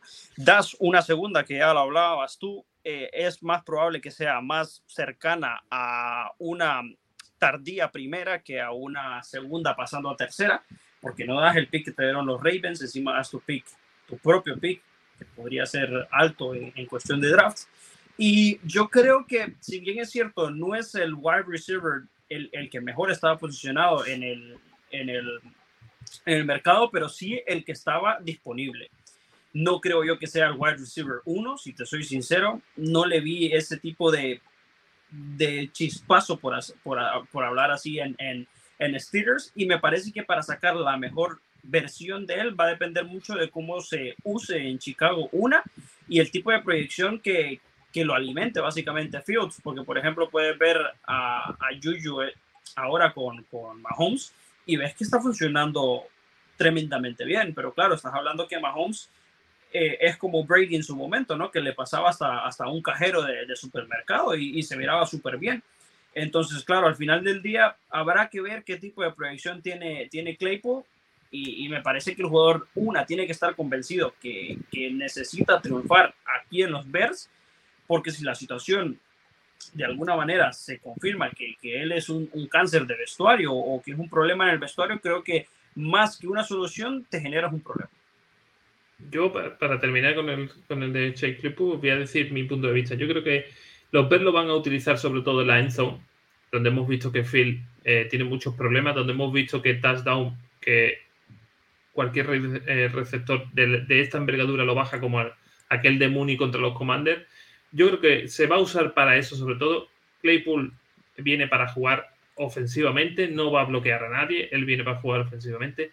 Si te sale la jugada bien, tu pick 1 y tu pick 2 no lo vas a desechar en un receptor, vas a reforzar la OL y quizás eh, eh, la línea defensiva, pero si te sale mal, la has cagado. Porque has tirado una segunda ronda que te podía usar para buscar ese receptor en, el draft o incluso para meterlo en un trade por un receptor top el año que viene con el cap que tenemos, que creo que son unos 110, unos, por ahí andamos 110, 120 millones de cap. Yo espero que, le vaya bien. Yo espero que le vaya bien, sobre todo que se use con cabeza. Se le está viendo que le están dando muchas jugadas a, Justin Field ahora para que corra, pero bien, bien preparada. Si se, si se usa bien en la endzone, es un jugador con una envergadura bastante buena para, bajar esos balones y para, para anotar touchdown. Pero sí es cierto que es una jugada arriesgada. Ya veremos. Si vuelve, Mac, eh, lo, único que voy a apuntar, si vuelve el Chase Claypool de la primera temporada, esa temporada rookie, sin contagiarse por la gilipollez de Yuyu, y si vuelve ese Chase de Notre Dame, que es donde yo lo descubrí, porque sigo Notre Dame, os lleváis un pedazo de receptor, a lo mejor no voy a recibir uno, pero un gran wide receiver 2 de mucho, mucho, mucho nivel. Recordarle que, que Chase Claypool fue el compañero de, de Kamet, de nuestro Titan, en, en Notre Dame. Así que yo tengo, no, no es de los que más me gustaba. Yo, por ejemplo, por una segunda me hubiese ido por, por Judy, por ejemplo, si das una segunda, una cuarta, una segunda, una quinta, yo creo que Judy hubiese salido. Eh, o, incluso se escucharon ofertas por, por CD O sea, eh, yo, yo esperaba otro, otro tipo de receptor, pero bueno, eh, esperemos que sea una buena arma para, para Phil y veamos esos balones, esos, no problemas en la Enzo como estamos teniendo. Y, y, nada, solo para agregar punto y seguido rapidísimo, que se lo terminaron quitando a los Packers. O sea, las informaciones que han salido ahora es que ustedes dieron el mismo pick que los Packers presuntamente iban a dar y al final del día los Steelers se fueron con su pick porque al final es el que proyectaba más alto. Los Packers no terminan de añadir un wide receiver y ustedes se lo quitan a su rival. Y como pues salga bien, no veas tú lo que se va a hablar. Esperemos que salga bien por, por, por, los corazones de los fans de los Bears. Y el último pick, que es que el que no se entiende, y creo que es el, el, el más incomprensible o, como queráis llamarlo, es el traspaso de, de, de, DJ Hawkinson a los Vikings. Es decir, eh, creo que la ha traspasado por una primera. No. Yo creo que no, no, es ni una primera, creo que es una segunda, realmente. Una segunda, mm. una, ponte una segunda. Todo el mundo sabemos que los Lions van a ir por un QB en el draft. Pero estás pero está quitándote un Titan con una proyección brutal. De aquí a, a dos, tres años se lo das a tu rival divisional. Yo, por favor, si pueden eh, quemar la franquicia en Detroit y mandarla a otra ciudad, lo agradecería de verdad porque no, no se entiende, sobre todo un rival divisional, no tienes la necesidad de quitarte a, a DJ Hawkinson porque no le tienes que pagar a nadie. Eh, ¿Y a quién le vas a pagar? Que eso es lo peor porque le vas a pagar a alguien porque te vas a volver loco. Un tío que ya ha demostrado que incluso perdiendo le daba igual porque parece que, que es un tío cumplidor y un tío que a mí por, por, lo personal que le he visto me cae muy bien. No entiendo, tío. Y aparte tan barato, es un tío que ha sido elegido top 10 del draft, que es talento de primera ronda o sea, se ha visto en la, en la NFL, en un equipo muy, muy malo de los Lions, que es talento de primera ronda y te lo quita de en medio. No entiendo, tío. Y encima un rival divisional y al que le va bien. O sea, es que yo no, no me lo explico, la verdad. Una pieza muy buena para Viking, para afrontar lo, que le resta de temporada. Creo que eh, los Vikings han hecho un movimiento muy, muy bueno. Sí, sí, sí. Como de glose, la compensación fue una segunda en el 2023 que reciben los Lions y una tercera en 2024. A cambio, los Vikings reciben a Hawkson y una cuarta en el 2023. O sea, encima le mandan picks a, los Vikings y condicional un pick de 2024 de un Tyrant que cuanto mucho yo creo que en sus plenos capacidades, o sea, un, un Tyrant que sale de Iowa, que ya ha salido Noah Fan de ahí, que ya ha salido George Kittle de ahí, y que se le ve el talento. O sea, un, un, un que yo hoy por hoy en la liga lo puedo haber proyectado top 5, si no estoy mal. Que al final del día es un, un jugador muy bueno, bloquea, recibe.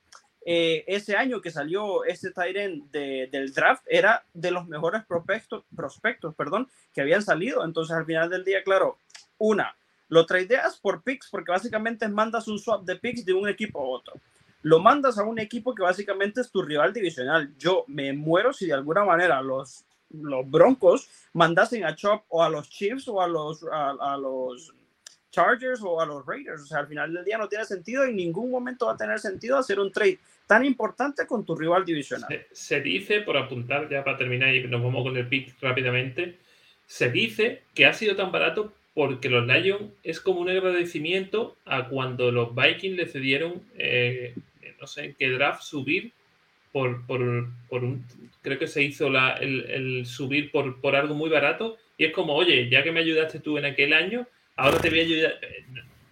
No, tienes, me parece absurdo un poco si, esa, si ese ha sido el motivo.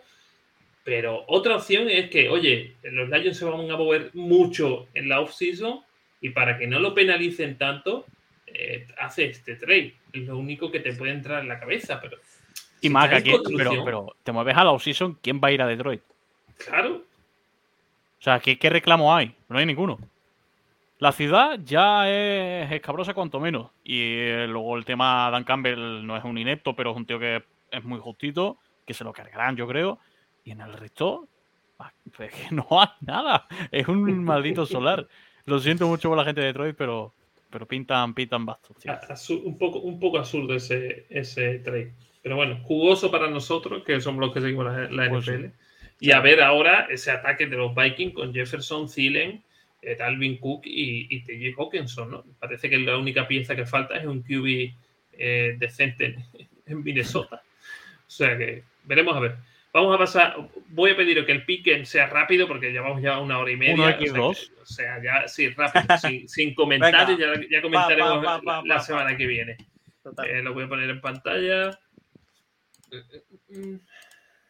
Aquí lo tenemos. Voy a empezar por, por Mitchell. Mitchell, empezamos con el partido jueves. Eagles, Texas.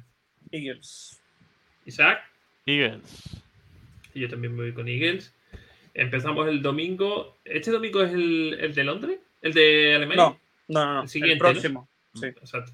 Eh, Chargers Falcons. Mitchell. Falcons. Isaac. Venga, vamos, con los Chargers. Yo me voy con los Falcons. Este partido que lo viviré yo en Barcelona ahora para despedir y con Mitchell, que estará conmigo en, la fiesta de Hard Rock en Barcelona. Eh, ahora os comentaré un poquito así antes de despedirnos lo que, las cosillas que ve. Eh, Dolphin Bears. Mitchell. Dolphins. Ya no vienes a la fiesta. voy, de invitado como los Dolphins. Exacto. Eh, Chicago, venga. Muy bien. Yo me voy con mi Chicago. Por lo menos que a disfrutarlo. Panzer Bengals. Mitchell. Esperemos que Bengals, porque como no, complicado. Eh, sí, Bengals. Yo me voy con Bengals también. Green Bay Packers Lions. Mitchell. Empate. Sí, literal, es que tiene toda la pinta, pero vamos, que se le da bien la, la división al final. Packers. Vale. ¿Isaac? Eh, paliza de los Packers. Siento mucho. Y como no sea, que, voy a ir. Es que dudo.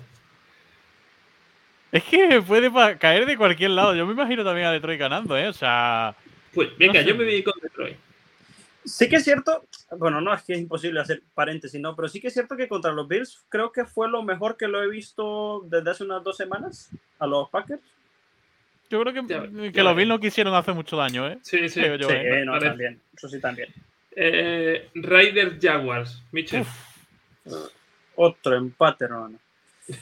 Pero a mí me parece que los Raiders son tan buenos como para dejarse perder contra los Jaguars, que, tú los viste, no, no avanzan. Raiders. Isaac. Uf, eh, Raiders. Yo también me voy con los Raiders.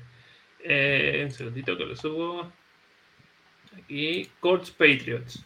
Patriots. Patriots. Zach. Sí, Patriots. Yo también voy con los Patriots. Bills Jets. Bills, creo que es feo, ¿eh? Como por 20. Zach. Sí, Bills. Vamos con Bills. Hall, quizá, pero... Vikings Commander. Hostia. Uy. Parece un partido de trampa, ¿eh? Cuidado, Vuelve ¿eh? Chase Young, ¿eh? Sí. Ah. Eh, me voy con los Vikings. ¿Me ir con Commanders? Mi niño Chase Mi niño Yo me voy con Vikings. Seattle Cardinals. Mitchell. ¿Pueden perder los dos? Mira que como dato, los Cardinals son favoritos, ¿eh? No entiendo cómo, pero yo me voy con los Seahawks. ¿Isaac? Eh, sí, con Seahawks. Yo me voy con Cardinals. Rams, Tampa. Mitchell. Otro empate, hermano. este es duro, ¿eh? Juegan en Tampa. Yo creo que eso un poco le va a añadir la ventaja. Lo que podría ser, perdón, una Super Bowl. Sí. No Sí. este año, bueno, este año incluso también. O sea, si llega la Super Bowl Rams y Buccaneers al empezar la temporada, no me extrañaría, pero bueno. Bueno, que son de la nacional, pero sí, no una final división. Bueno, sí, una final de. Pero por, por City. claro, claro. ¿Con quién te vas? Yo Buccaneers. Vale. Isaac, Eh, Buccaneers. yo me voy con los Rams. Titan Chief. Ah, Chiefs. Isaac, No, voy con Titans. yo me voy con los Chiefs. Y para cerrar, Baltimore Ravens Saints. Joder. Eh, Tendrán más tiempo de prepararlo los Ravens. Entonces yo miré por los Ravens. Encima Exacto. jugaron el jueves y ahora juegan el lunes. Ah, me voy con los Saints. Bueno. Y ya para terminar, elegimos un partido. Empieza el partido, Mitchell. ¿Qué partido? A ver. eh,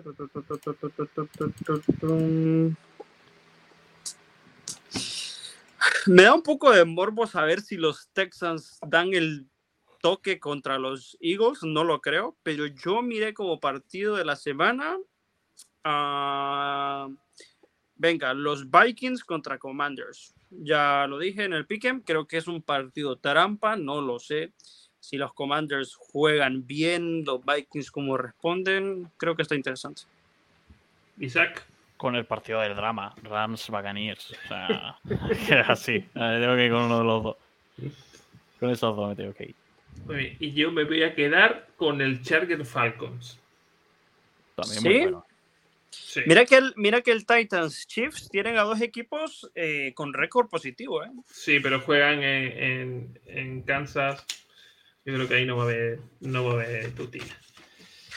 Eh, pues nada, hoy cada, día hacemos el programa más largo. Esto ya se nos va de madre. Para terminar, eh, recordar a todo el mundo que nos escuche y que nos vea que este domingo a las 5 de la tarde, voy a poner aquí el cartelito un momentito. eh, tenéis en Barcelona, en el Hard Rock Café, en la Plaza Cataluña, eh, un evento que han realizado los Miami Dolphins en, eh, España los Chicago Bears, donde bueno, pues habrá multitud de cositas que, le guste a la gente. Solo así por un apunte para, por encima estará Hugo Manero para llevar a los, a, los Dolphins, estará Iker Sagasti, estará Diego Campoy, estarán los Barcelona Dragons, estarán los Osos eh, de Madrid, estará Luis Jones, estará Spanish Bowl, eh, creo que va Rubén Vargas, eh, estará la Osera casi al completo.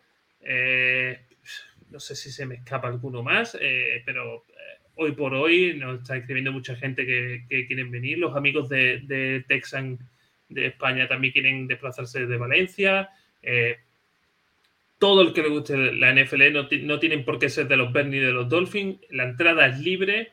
se abren las puertas a las 5 y como incentivo, sí, para, para el que le guste la NFL y lleve mucho tiempo verlo, los, Dolphins y Bears van a llegar a dos ex- exjugadores a- al evento. Nat Moore por parte de los Miami Dolphins, Sean Guile, eh, campeón de la Super Bowl eh, 20 por, por los Bears. Así que allí estaremos todo, todo el que se quiera pasar, todo el que eh, quiera conocernos a, la osera y, y pasar un buen rato con, con todos los cracks que hemos dicho, con, con Iker, con Diego, con, con Luis John que estará por allí, con los Barcelona Dragons, pues, pues tiene infinidad de, de cositas de pues, hacerse fotos y, y luego disfrutar del partido que esperemos que tiene pinta de que va a ser un partido divertido y entretenido. Y, y nada, que todo el mundo se, se pase y disfrute. Este, esta vez en Barcelona, ya veremos si, si se puede hacer, si pronto se, se organiza en otro sitio. Y nada, por último, ya sabéis que nos sigáis en las redes sociales. Hemos empezado a partir de, de hoy a, a- a emitir el podcast también en Apple Podcast, para los que uséis eh, la manzanita con el bocadito. Y, y nada, señores, como cada semana, un placer, Michel, un placer, Isaac. Total. Igualmente. Cada día eh, nos vamos un poquito más largo, esta vez una horita y 40 minutos. O sea, ya dentro de poco, pues haremos como el capítulo, dos horas y media, tres horas o cosas así. La próxima semana que hay va y yo no vengo, entonces pues ya está, no pasa nada. bueno, bueno, bueno. aquí, aquí pasamos ya listas y faltas de, quién asiste y quién no asiste. Eh, pues nada, chavales, un placer como cada semana. A, los, a, nuestros oyentes y nuestros seguidores que, que, subiremos contenido, la, encuesta del MVP de la semana. Eh, intentaremos subir el picking para la semana que viene, aunque me coge un poquito el toro, pero bueno. Eh, intentaremos hacer un directo desde Barcelona, desde el evento. Eh, intentaremos entrevistar a, los jugadores. Después intentaremos hacer algún sorteito chulo con, a ver si podemos conseguir cositas de allí del evento para todos. Y nada, un placer y, nos vemos la semana que viene en la Week 9. Ya empezamos la cuesta hacia abajo, ¿no? Hemos llegado ya al pico de, la mitad de la temporada. Ahora empieza lo, lo interesante. Así que nada, chicos, un placer y, nos vemos en la próxima. Hasta luego. Chao.